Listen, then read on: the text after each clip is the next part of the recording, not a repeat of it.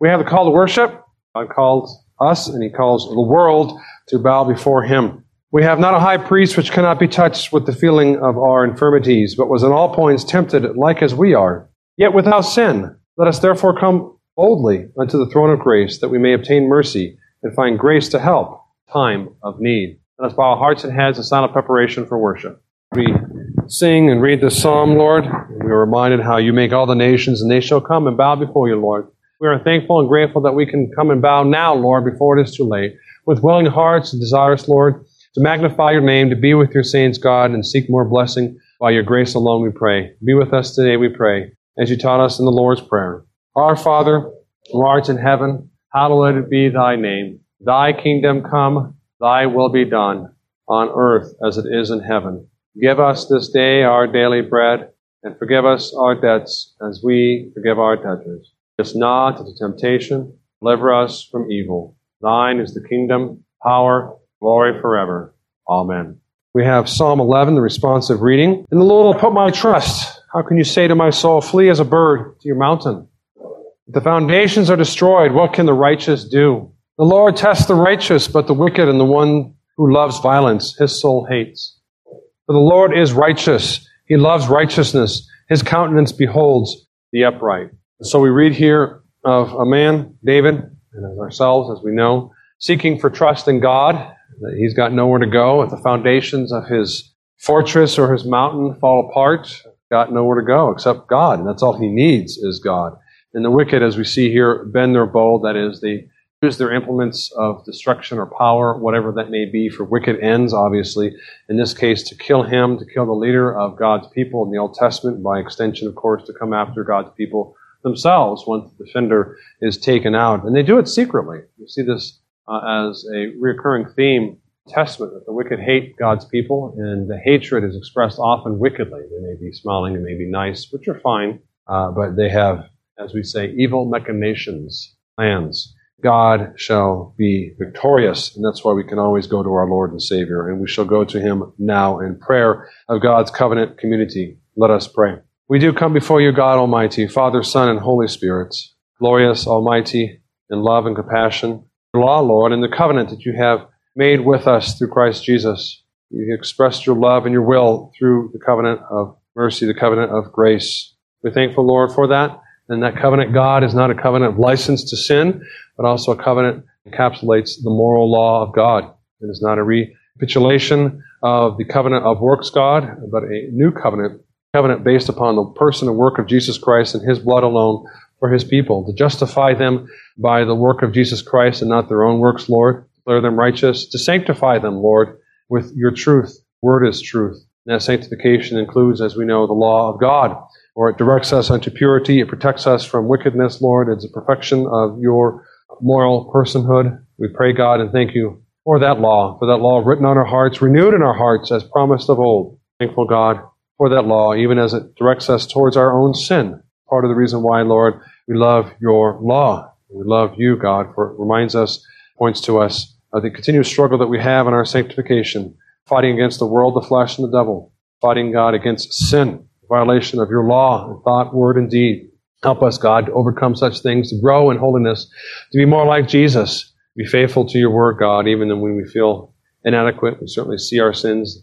May we be encouraged to know that you are faithful and just to forgive us all our righteousness, and we can come cling to the cross every day, every moment of every hour, God. Jesus Christ, his grace and his mercy and his blood shed for us. Pray for our families, God, that we continue to love one another, continue to do our duties and responsibilities towards one another, for the wives to submit to the husbands, for the husbands, Lord, uh, to lead and protect family, for the children to obey their parents, to love them, and to prepare themselves to be good citizens of this world, and especially good citizens of the kingdom of God, and, Lord, prepare themselves to take care of their parents when they're of age, infirmed, and disabled in various and sundry ways. We ask God to strengthen our families, to strengthen our couples, to strengthen the singles among us, God, to help them find godly spouses, Lord, to protect them from temptation of this world, which looks down upon your law, which mocks Christians for being holy and pure and desiring to do the right thing. Help them, Lord, help the couples as well, and firm to one another.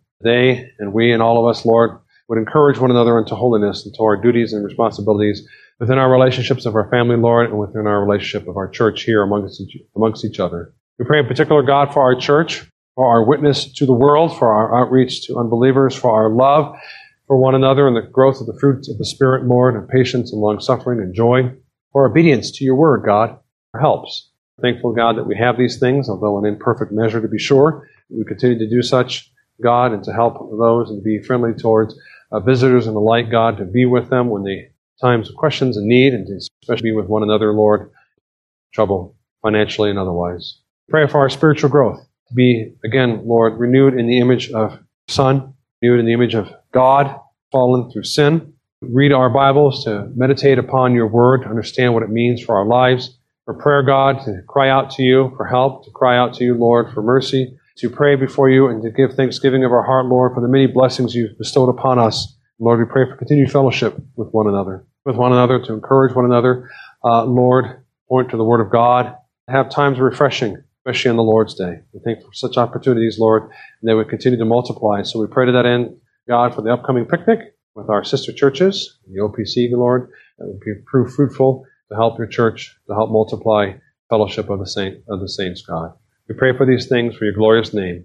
Amen. And God above, these tithes and offerings may they be offered with our whole, all of our hearts, Lord, knowing that they are but a part of the whole, Lord, and that we are to give all that we are. You use these parts, God, that is the financial part, Lord, for the betterment of your church and the expansion of the kingdom of Jesus Christ. In your name alone we pray. Amen. We have the reading of the Ten Commandments.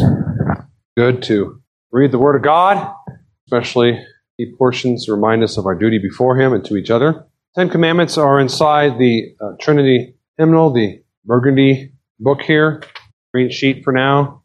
We have the Ten Commandments. Let us read it together. And God spoke all these words, saying, I am the Lord your God, brought you out of the land of Egypt, out of the house of bondage. You shall have no other gods before me. You shall not make for yourself any carved image or any likeness of anything that is in heaven above, or that is in the earth beneath, or that is in the water under the earth. Shall not bow down to them, nor serve them. For I, the Lord your God, am a jealous God, visiting the iniquity of the fathers on the children to the third and fourth generations of those who hate me, but showing mercy to thousands, to those who love me and keep my commandments. Shall not take the name of the Lord your God in vain, for the Lord will not hold him guiltless, takes his name in vain. Remember the Sabbath day to keep it holy. Six days you shall labor and do all your work, but the seventh day is a Sabbath of the Lord your God. In it you shall do no work, you, nor your son, nor your daughter, nor your male servant, nor your female servant, nor your cattle, nor your stranger who is within your gates. For in six days the Lord made the heavens and the earth, he and all that is in them, and rested the seventh day. Therefore the Lord blessed the Sabbath day and hallowed it. Honor your father and your mother, that your days may be long upon the land which the Lord your God is giving you. You shall not murder. You shall not commit adultery. You shall not steal. You shall not bear false witness against your neighbor. You shall not covet your neighbor's house. You shall not covet your neighbor's wife, nor his male servant, nor his female servant, nor his ox, donkey, nor anything that is your neighbor's. Hear also the words of our Lord Jesus, how he says, You shall love the Lord your God with all your heart, with all your soul, and with all your mind. This is the first and great commandment, and the second is like it. You shall love your neighbor as yourself. On these two commandments, and all the law and the prophets. Let us turn to Matthew, Matthew chapter twenty-two, thirty-seven to forty. I'm going through the basics of the Christian faith, although it's not all the basics in one sense, because it's an overview. You have a lot more basics in the Westminster Confession of Faith. By basics, we mean that which we should believe. Uh, we should not approach the Bible with the idea, well, I don't have to believe that, I should believe this. Uh, and so when we come to talk about believing the fundamentals, it was a big debate one hundred twenty years ago. That had the historical context of them trying to reach across the aisle, across different denominations, and fight the liberals, which has its place, but that should not mean we stop believing everything that we believe. Agreements, fellow believers, uh, but to the extent we believe something's in the Word of God, it is no longer basic in that sense, it seems to me, and we ought to believe. And so here, I'm going over the law, I went over the Bible, the Trinity, God, We went over man, how he is a sinner, and here we go over the law of God. Let us listen attentively to the word of God, Matthew twenty-two, verses thirty-seven, forty. And Jesus said to him, you shall love the Lord your God with all your heart, with all your soul, with all your mind. This is the first and great commandment, and the second is like it. You shall love your neighbor as yourself. On these two commandments hang all the law, prophets. Let us pray. Gracious God above, as we read in these words, and Jesus answering uh, lawyers, what is the greatest commandment in the law? He tells them, love God. See, Lord, Jesus did not undermine the law, but subsumed it under the greater goal and call of loving the Lord our God. Love him, Lord, as we know elsewhere in the Word of God from the words of Christ himself. If you love me, keep my commandments. So, God, we see what the law is, that it commands our duty to you, even as it condemns man, because man is a sinner. In your name we pray. Amen. What is the law? What is the purpose of the law? Who is the law for? These are important questions in the church, and have always been important questions for us. In America, they are answered in different ways, as we know. Some will say, away with the law, we need nothing of the law. Others will pile law after law upon us until they try to remake earth into the image of heaven. And still others deny any objective law exists at all, biological laws. But today's sermon is about the moral law, what is right and what is wrong, what we should do and what we should not do. The moral law is God's law, and the law of God is man's commanded duty as well as man's condemnation. In other words, the law tells us what we should do and not do, and it also condemns us, declares us guilty for not doing what we should do and for doing what we should not do. Two great ways of describing the law in this sermon. As the prior sermon proved, man is a sinner, but that means nothing if there's not a law to declare that he is a sinner, if there's not something that tells us this is wrong, this is right, this is a sinner, and this is a righteous person. And that's the law of God. They have broken the law, ignored God's commands, and continued to do their own thing their own way every day. Let us see the law of God as that which commands and condemns. It commands mankind is the first point.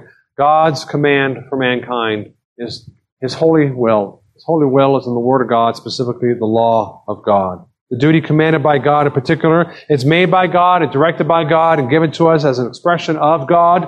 It is not a willy-nilly law.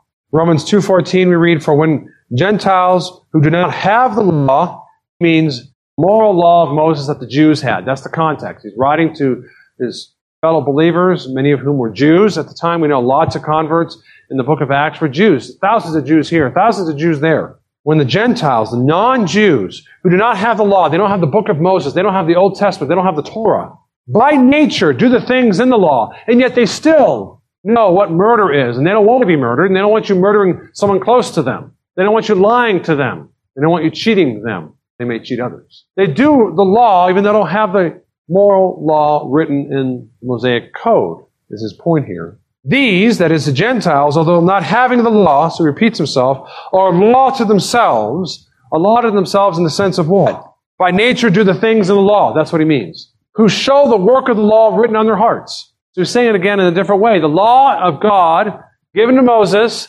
given to the Jews, the Old Testament church, is still there for the Gentiles. They can't escape it. They can't say, I'm a Jew, I'm a Gentile, excuse me, I'm not a Jew, so I don't have to follow the law of God. No, it's on their hearts, and they're doing it. That is, they're being guided by it. You, you see that especially. That's why I pointed that out. Someone runs around, you know the old joke, morality's relevant. There's no absolute standard. You punch the guy and you take his money.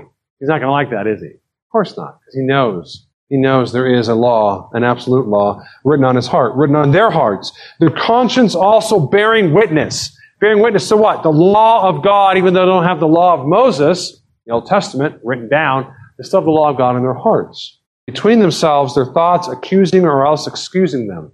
They accuse one another or accuse themselves. They feel guilty. Why? Because there is a law. And they excuse themselves. Again, why? Because there is a law. They They want to get around the law somehow in their hearts. Say, well, what I'm doing here when I'm cheating my neighbor is the exception. Otherwise, I wouldn't want cheating to go on. That's what you t- almost always see, isn't it? Society, your neighbor, perhaps yourself at times, you make the ex- carve out yourself an exception. And so we see here then that the duty of the law, the duty from God, is not something vague, but clearly written on the hearts of men, even unbelieving men who know nothing of Moses, of the Old Testament uh, church, Uh, anything, or even today of the New Testament, Testament church. There, it's made by God, It's directed by God. It's built in.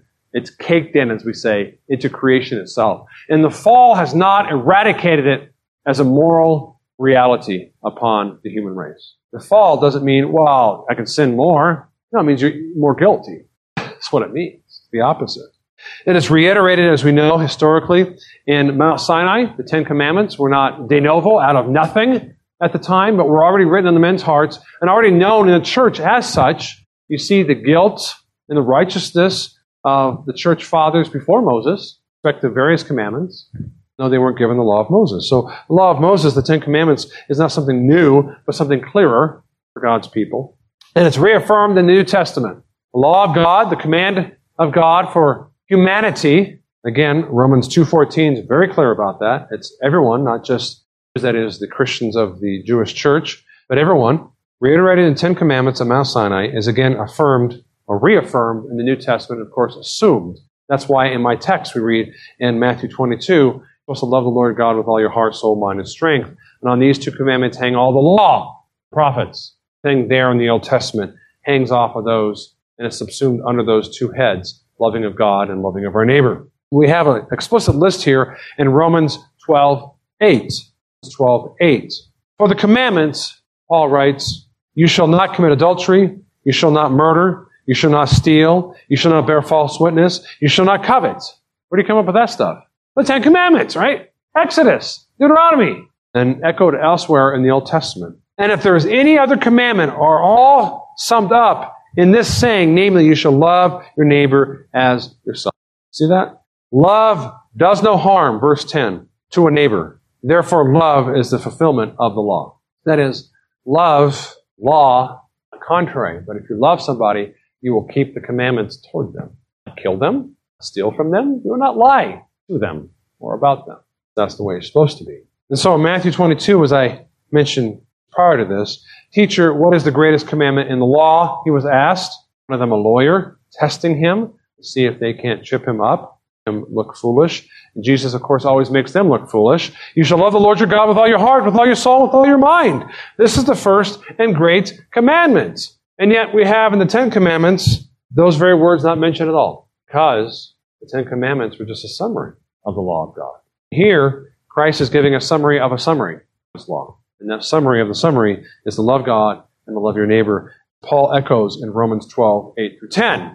You love me, keep my commandments, Christ said. Two go hand in hand. And all these commandments, as Paul says, is summed up. You shall love your neighbor as yourself. And of course, the first table of the law, one God. You shall worship Him His way. You shall honor Him and honor His day. Love the Lord. People like to hear, at least in many my experience in the churches, like to hear about love, right? You shall love the Lord your God with all your heart, soul, mind, and strength. This is great. I love God, and it's usually an emotional thing. I feel close to God. I play some music. It gets me in the mood, and I, I feel like I really love Him. That's what love is, a feeling. We know that all the songs in America, it seems like, are about love. When they are about love, it's always about feelings. Feelings are good, and feelings have their place. But that's not what Christ is talking about here. That's not what Paul's talking about here. He's saying the Ten Commandments and love have a link. Love is the motivation of why you do not kill your neighbor, and why you don't lie against your wife, and why you don't beat up your children. At least it should be the motivation, and I think it is for Christians. But love without law is license. See that over and over again in society, as we know. I can give you lots of examples and lots of politicians, even in the church, of people who sin in the name of love, and lie and steal and cheat. Love. No, love is expressed through obedience to God's law. To do this and do that, although people don't want to hear it, that's what law of God is. And that's what commands us. That's His whole holy moral will for us. And that includes love. Christ said, I'll repeat it again, if you love me, keep my commandments. It's as simple as that. And if you love your spouse, and if you love your church, you will keep God's commandments towards them. The depth of the law we see in that language of Christ. Love as a motivation. Do men love as they ought? Love is an action. Do men display love as they ought? How do we know? Because God tells us what love should look like. It should look like not killing people. It should look like doing good to your family. It is a duty to man. It is a duty to God. In Matthew nineteen sixteen, we read, now behold, one came and said to him, good teacher, what good thing should I do that I may have eternal life? Matthew nineteen sixteen. And so he said to him, Why do you call me good? No one is good but one, that is God. But if you want to enter into life, the commandments. He said to him, which ones? And Jesus said, you shall not murder. You shall not commit adultery. You shall not steal. You shall not bear false witness. Honor your father and your mother. And you shall love your neighbor as yourself. So we see there in that list, who, that young man, Jesus gives the summary of the law. You shall love your neighbor. He gives some specific details. Don't do this, that. But also, he summed it up in love your neighbor. So this is the second table of the law. That is the last six commandments, five through ten. Love your neighbor as yourself. And we know, to get to the second point, the law condemns man, commands man, but it condemns man. Here in Matthew nineteen, the same text asked, what shall I do to inherit life? And Jesus said, obey the law. Why did he say that? Jesus says to him, verse twenty-one, if you want to be perfect, go sell what you have and give to the poor, and you shall have treasures in heaven. Come and follow me. But when the young man heard that saying, he went away sorrowful, for he had great possessions. The implication, of course, being the young man came, and he even says, from these, from youth I have fulfilled these things since I was a child. But instead of challenging that lie, Jesus went to the greater commandments and told him, follow me by giving up all that you have for your neighbor, because you're supposed to love your neighbor, he says. And he would not do it. The rich young ruler strived to fulfill the second table of the law, but would not strive to fulfill the first table of the law, to love God. He said, if you want to be perfect, sell what you have and follow me. To follow Jesus means to love him more than anyone else. It doesn't just mean physically stopping and walking. Oh, there he is. It's a metaphor for giving up all that you have. And Jesus, as only Jesus can, told him, knew his heart, coveting, telling you, give up your coveting, follow me. And he would not do it, not submit to Jesus, would not repent of his sins and follow him. Jesus was pushing the law upon him to condemn him, to bring him guilt. And he walked away sad. He did not walk away repentant, tells us. He did not listen to the law and repent. That was the point there. I know the Roman Catholic Church, we heard about in Sunday school class, would use such a text, at least any of their defenders, say, see, you have to obey the law enough to get to heaven. Wasn't the point of that text. It was to bring condemnation to the rich young ruler who claimed he obeyed the law enough. Went away sad because he had great possessions. The duty to God is the greatest commandment. Follow Jesus. Broken all the time. Men and women are to love God with all their heart, soul, mind, and strength, and yet they love the praises of men, their money, their possessions, the god of their belly, their desires, of whatever they may be. Let us use the law of God as Christ does to see how much men love God, or rather don't love God, and how little they love their neighbor. The first commandment, thou shalt have no other gods before me. And yet we have people who do not acknowledge the God of the Bible, as someone mentioned during prayer time. Yes, I have a friend, and they acknowledge a God, but not the Christian God. It's just some God out there, some vague idea. I guess it makes him feel holy and, and good that someone's watching over him, but it's not the God of the Bible, and he will not submit to him. That is a violation of that. Atheists violate the first commandment, obviously, because they said there are no gods, and that's a lie, too. There's but one God, the Father, Son, and Holy Spirit. The second commandment, thou shalt not make unto thee any graven image, or any likeness of anything that is in heaven above, or that is in the earth beneath, or that is in the water under the earth. Thou shalt not bow down thyself to them, nor serve them. People worship false gods, worship that God falsely, make up their own desires to worship him. Muslims, Jehovah's Witnesses, all kinds of people everywhere. Spirituality is alive and well in America, brothers and sisters. Atheism is still a super minority, but they won't submit to the God of the Bible. I'll remind you again, in Romans one eighteen, it tells us what? The wrath of God is revealed from heaven, that men know that there is a God, and he suppressed the truth in unrighteousness. It's a violation of the first commandment and the second commandment. And the third commandment, thou shalt not take the name of the Lord thy God in vain, for the Lord will not hold him guiltless who takes his name in vain. How many people readily use the Lord's name flippantly, cursing one another, cursing God? They violate the first three commandments most readily. And of course, the fourth commandment, remember the Sabbath day to keep it holy. They honor other gods, football day, God's day, called holy days instead of God's day. These four commandments are violated by people all the time. They want to follow God. They don't want to follow Jesus like the rich young ruler did not want to follow. Duty to man, that's the last six commandments. It seems easy for most people. Love your parent, love your friend, love the stranger. So they give their parents presents. They say nice things to their friends, and they offer free food to the homeless. But our presence and empty words and free food is the same as loving one's neighbor in its fullest sense. Cannot people do nice things with an angry heart? or a heart of pride and a heart of deception for their own glory? Of course we can. We know people do things externally, but internally they're full of anger and wrath and lusting or whatever other sin. It's not just the presents, the nice words, and the free food. God's word goes deeper than that, as we saw with the rich young ruler when he told them, Christ can tell a single person to his face, give it all up and follow me. We read here in this checklist, I'll go through, James two ten, for whoever shall keep the whole law and yet stumble in one point, he is guilty of all. And although I would argue the unbeliever fails at all ten commandments, James is arguing if you just fail at one, you've lost it all. It's all of a piece, because when it comes to moral perfection, God will accept nothing less than one hundred percent. Not ninety-nine percent like we heard in Sunday school class, but one hundred percent. Fifth commandment, honor thy father and thy mother.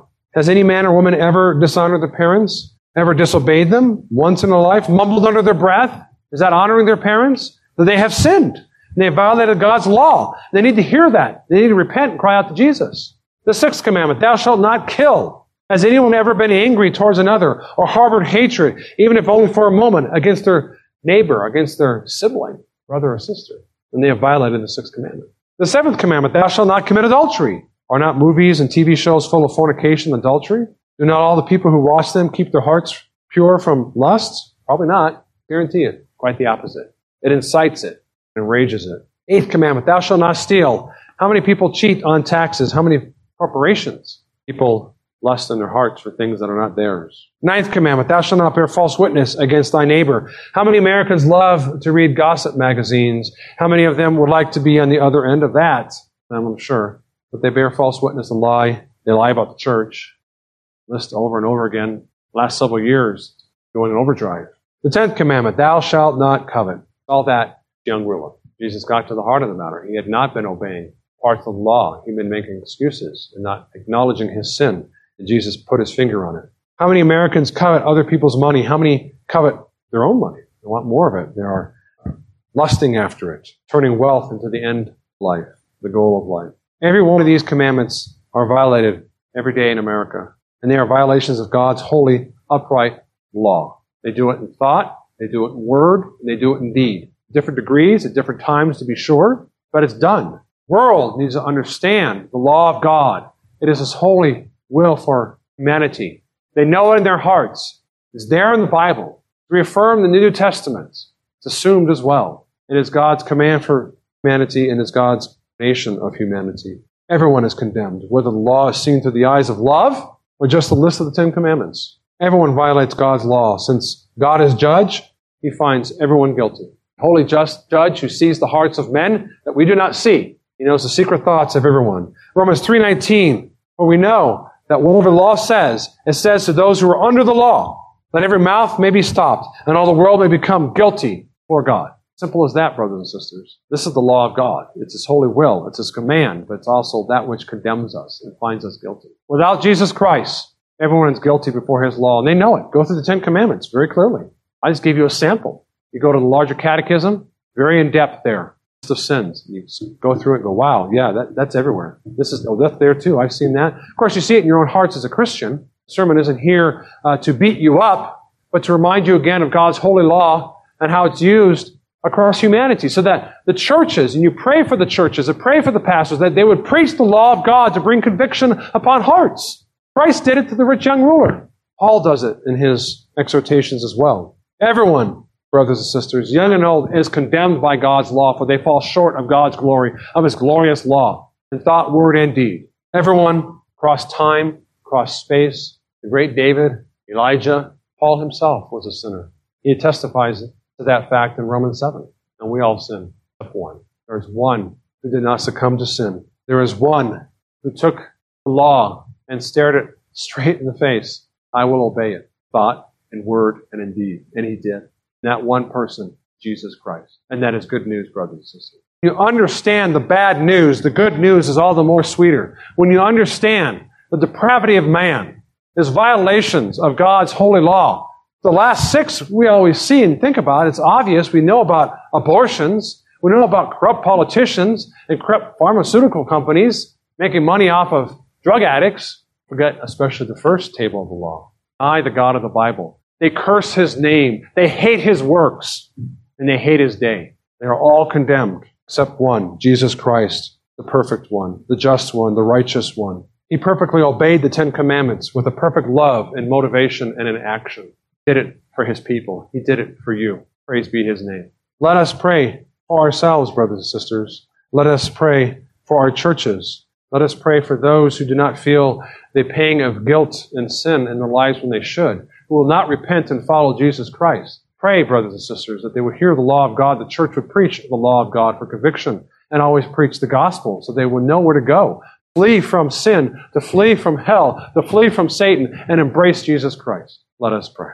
Thank you, God, for your law, for it points to your holy will, as we will see in another sermon, for the Christian life, to be sure. But here, as it highlights those who are outside of Christ, their need of a Savior, and how they are justly condemned by your law and are on their way to hell. Pray for them, God, and ask that they would and listen to the word, unlike the rich young ruler, and understand, God, the law, and submit to Jesus Christ, and cry out repentance, deliverance. We pray these things in your name alone. Amen. For the grace of our Lord Jesus Christ, the love of God the Father, and the fellowship of the Holy Spirit be upon you all.